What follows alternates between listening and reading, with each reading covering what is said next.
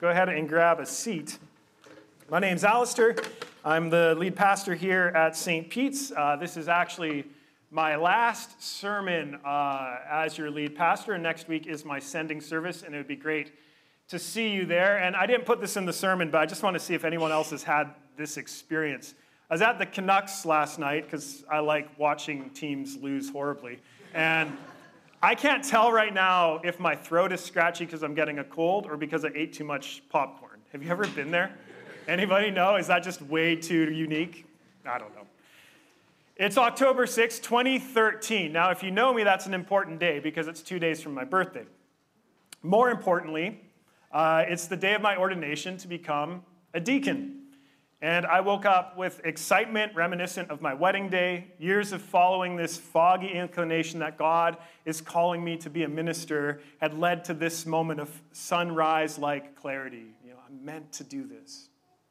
And as evening drew near, my anticipation grew. And I, I know it's a little strange, but I really couldn't wait to put on the clerical collar for the first time.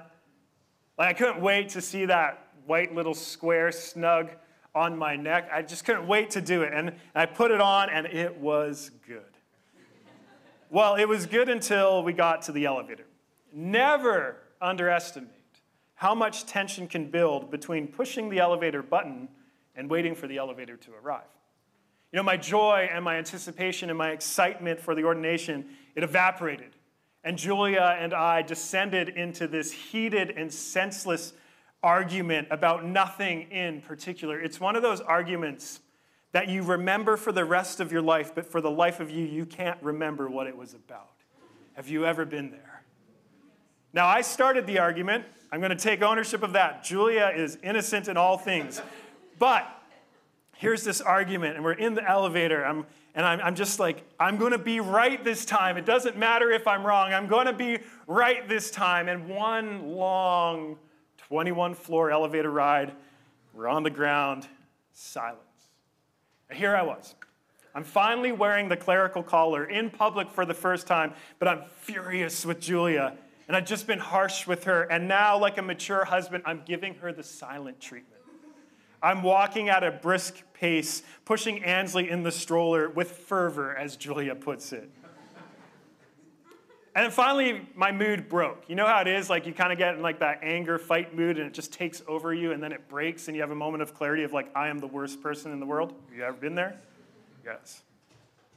And I said on the dramatic side, I don't want to be ordained now. My big day is ruined. And then I said what was really on my heart. I dialed down the drama and I said, God needs better than this. Like, I feel so unworthy.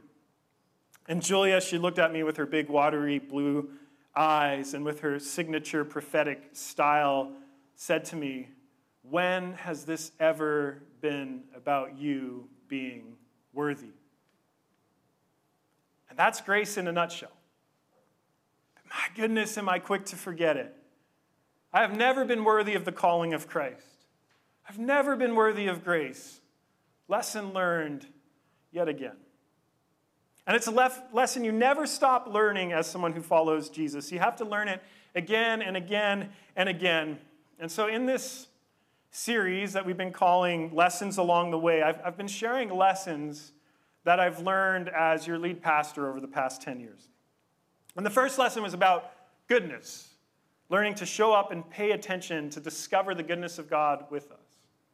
And the second lesson was about people, learning to see the mystery of God dwelling in jars of clay. And this last lesson, my last sermon as your lead pastor, it's about Jesus. Because what else would it be about? And so on the way to our ordination service, Julia and I repaired. I was reminded I'm not worthy of the gospel of grace Neither am I worthy to gather the crumbs up from underneath the Lord's table, as the liturgy reminds us. And we make it to the ordination service on time. Grace upon grace, not another fight. I jest. And at the ordination service, David Short preached a sermon on Hebrews chapter 13, verse 8. Jesus Christ is the same yesterday, today, and forever. It bears repeating. Jesus Christ is the same yesterday, today, and forever. And if you don't know David Short with his Australian flair, he opened his sermon by saying, What we're doing here is strange. These young people are putting themselves forward for ministry. They're putting their families and their future, even their finances, on the line. They're giving up the West Coast dream of making a bucket of money and living a life of personal fulfillment and the pursuit of self actualization.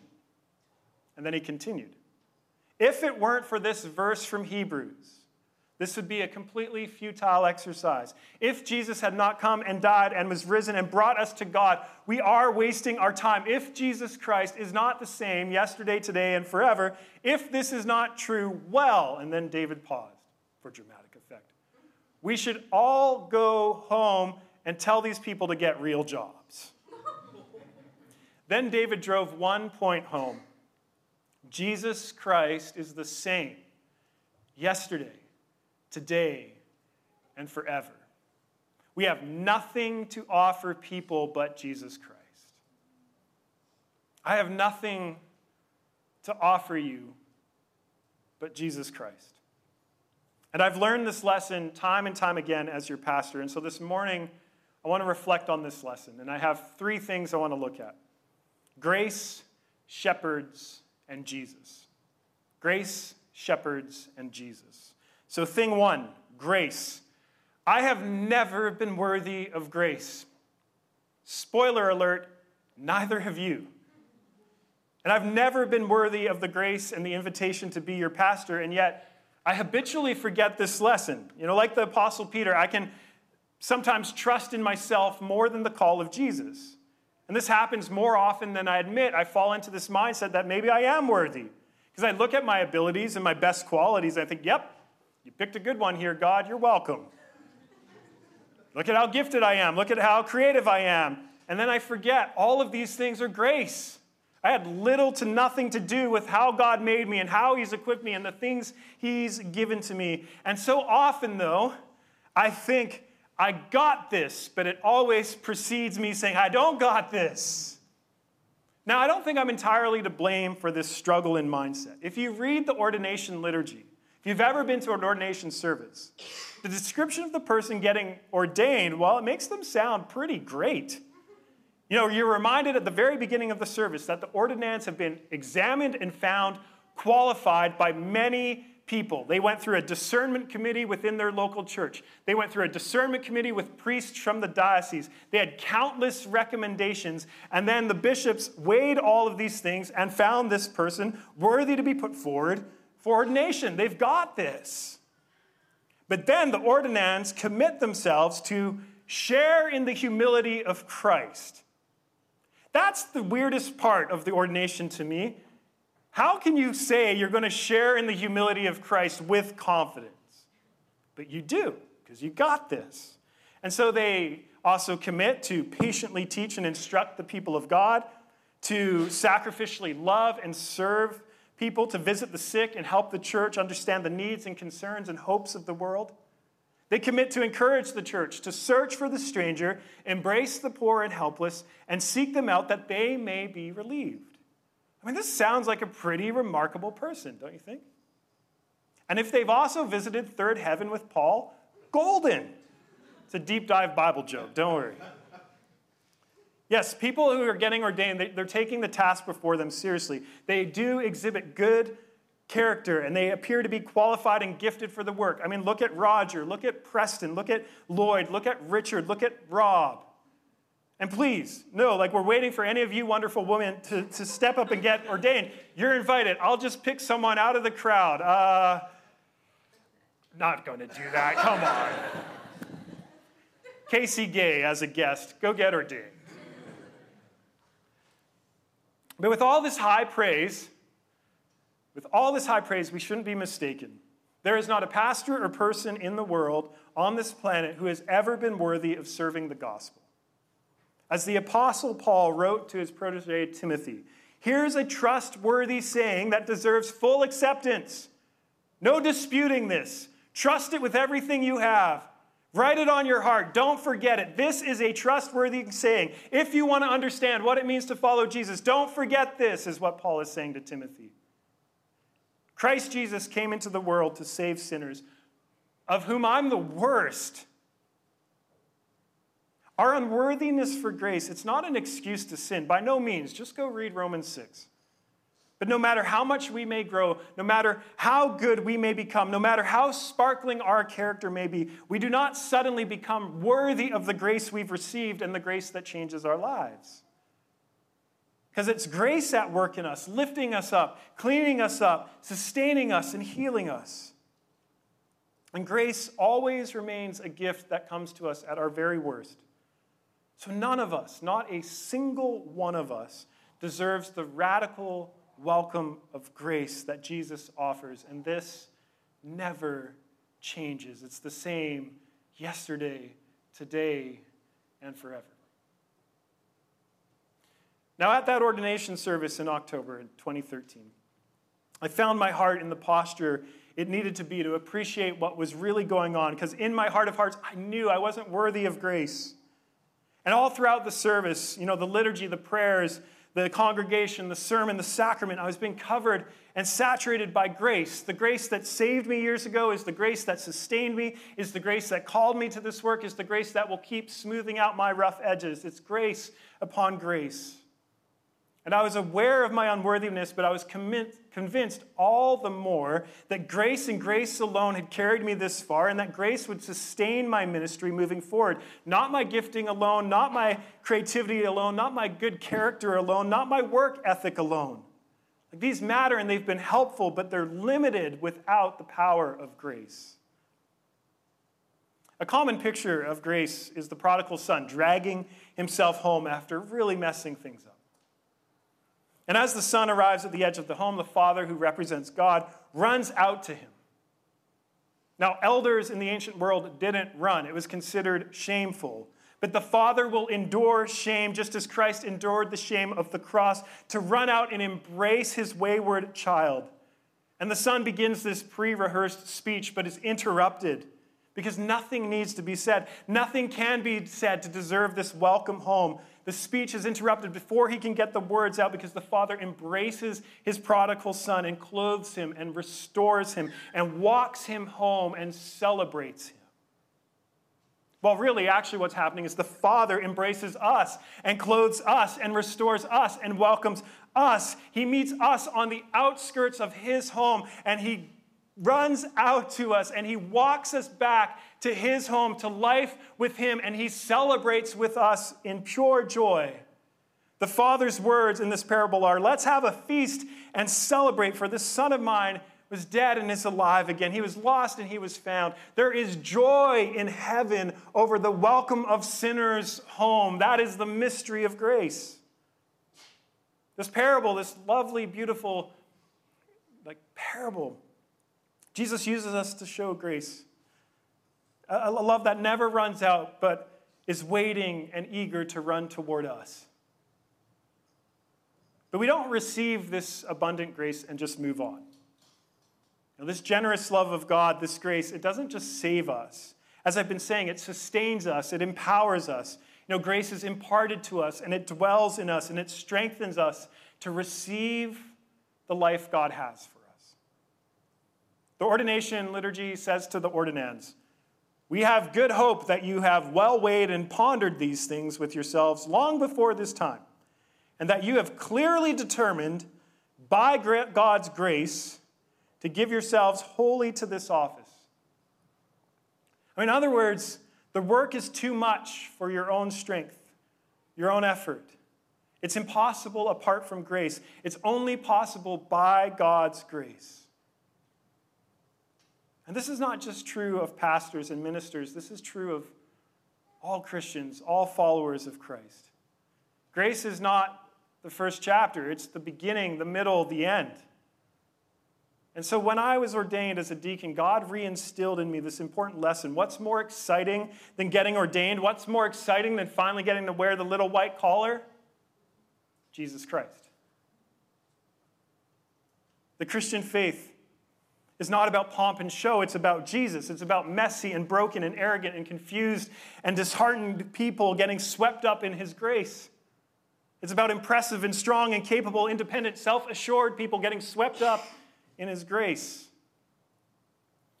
The Anglican priest and author Robert Capon wrote It is Jesus who is your life.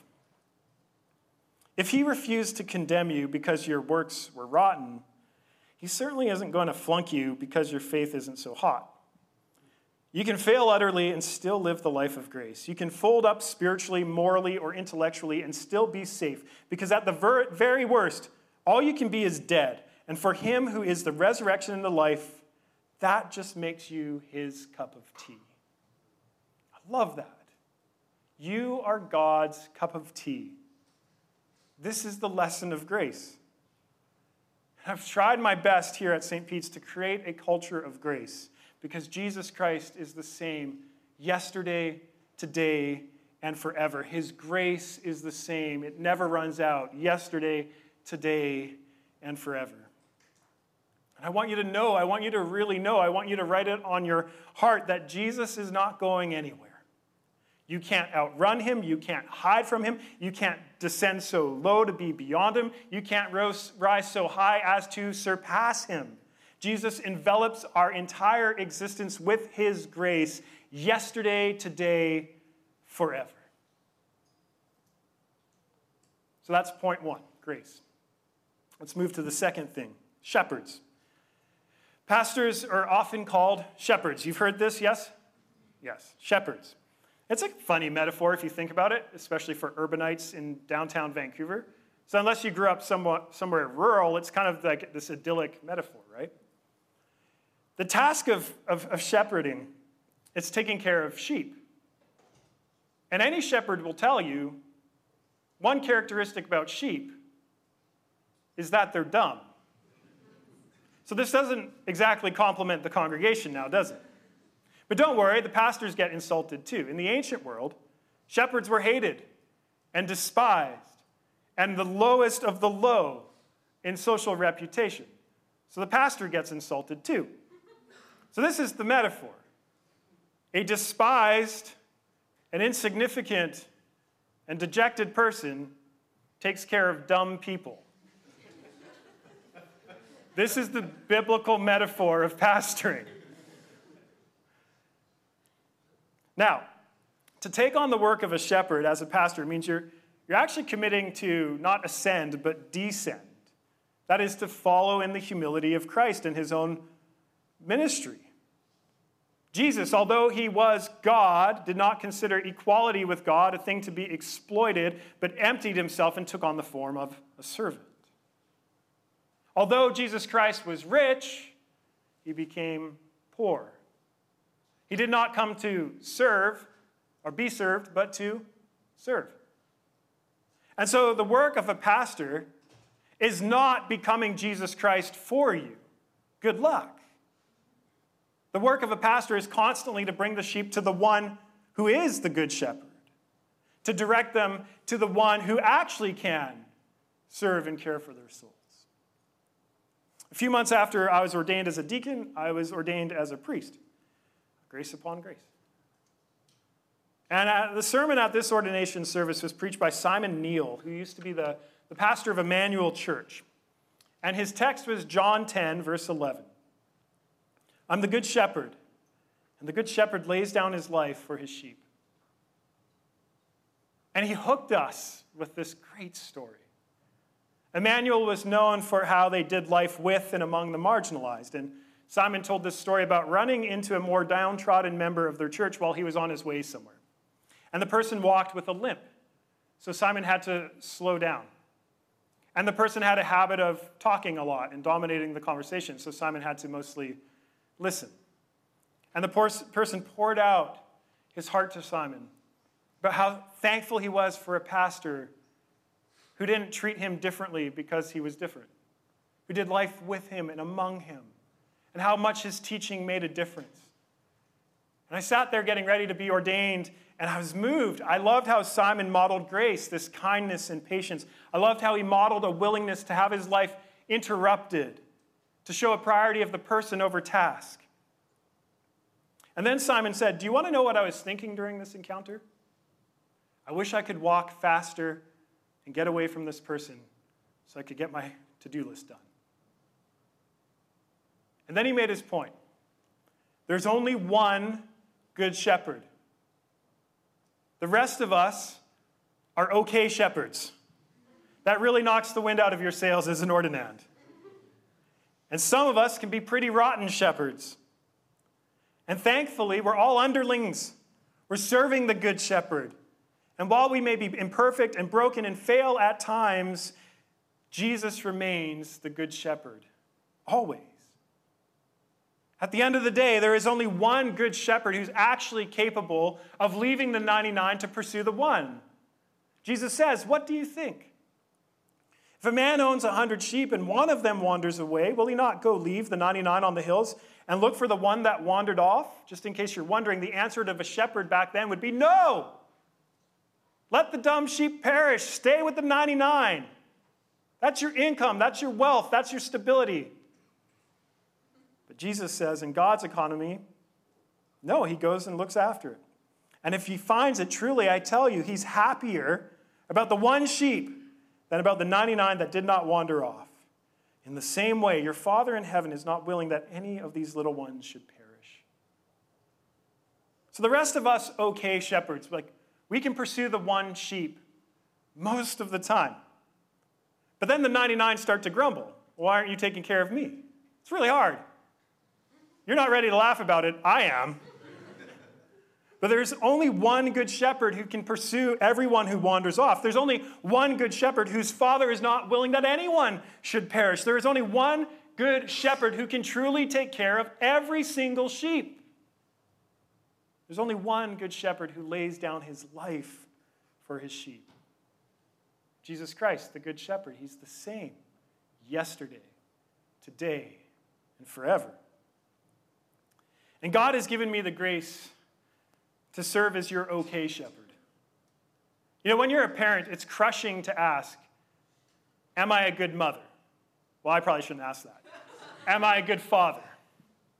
No, probably not. But am I a good enough mother?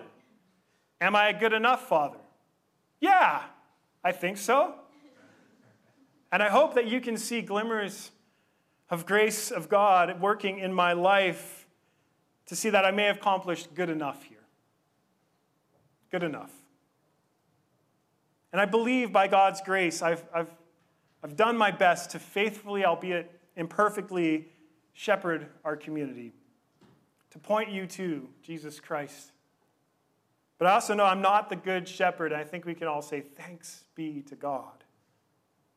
And so, as we head into this future as a church without her founding pastor, I want to remind you there is only one good shepherd. And you won't find him or her as your next lead pastor because Jesus Christ is already yours. He's the head of his body. He loves his bride. He will continue and faithfully and unswervingly tend to his sheep. He'll apply his grace to our wounds. He will shepherd us. And my hope is that when you think of me, if you remember me, you'll remember me as someone who pointed you more and more toward Jesus Christ and less and less toward Alistair Stern. And so that's point two shepherds. Now, my last point as your lead pastor Jesus. Thank you, Paul. Paul just did a. Jesus Christ is the same yesterday, today, and forever. We are never worthy of grace. This is the same yesterday, today, and forever. Jesus Christ came into the world to save sinners. This is the same yesterday, today, and forever. The Father of Jesus Christ runs out to embrace and welcome and celebrate his wayward children. This is the same yesterday, today, and forever. Grace throws a feast and celebrates over the repentant coming back to life and the lost being found. This is the same yesterday, today, and forever. Broken, messy sinners are Christ's cup of tea. This is the same yesterday, today, and forever. There is now no condemnation for those who are in Christ Jesus. This is the same yesterday, today, and forever. The grace of our Lord Jesus Christ, it's the same yesterday, today, and forever. Jesus Christ, He's the good shepherd who lays down His life for His sheep. This is the same yesterday and for today and forever. No matter what mess His sheep get into, no matter how guilty or shameful they may feel, no matter what they may have done, Jesus Christ forgives. He puts our sins away as far as the east is from the west, because as high as the heavens are from the earth, that's how great God's love is for us, so that God remembers our sins no more. Guess what? This is the same yesterday, today, forever. Jesus Christ is the good shepherd who pursues his sheep. He is the one who loves you with an unswerving love. He loves you at your worst. He loves you at the places that you think you could never be loved. He will not stop loving you. He will chase after you. He will walk with you, even through the valley of the shadow of death. Jesus Christ will not let you go until he welcomes you safely onto eternity's shores and lifts you up into resurrection life, clothes you and gives you a crown gives you new life, wipes away your tears, and says, Are you ready to finally live? This is the same yesterday, today, and forever. Forget Alistair Stearns, forget St. Peter's Fireside, forget all of your pursuits. Jesus Christ is the same yesterday, today, and forever. Therefore, St. Peter's, you have everything you need. Because Jesus Christ is the same yesterday, today, and forever. Amen.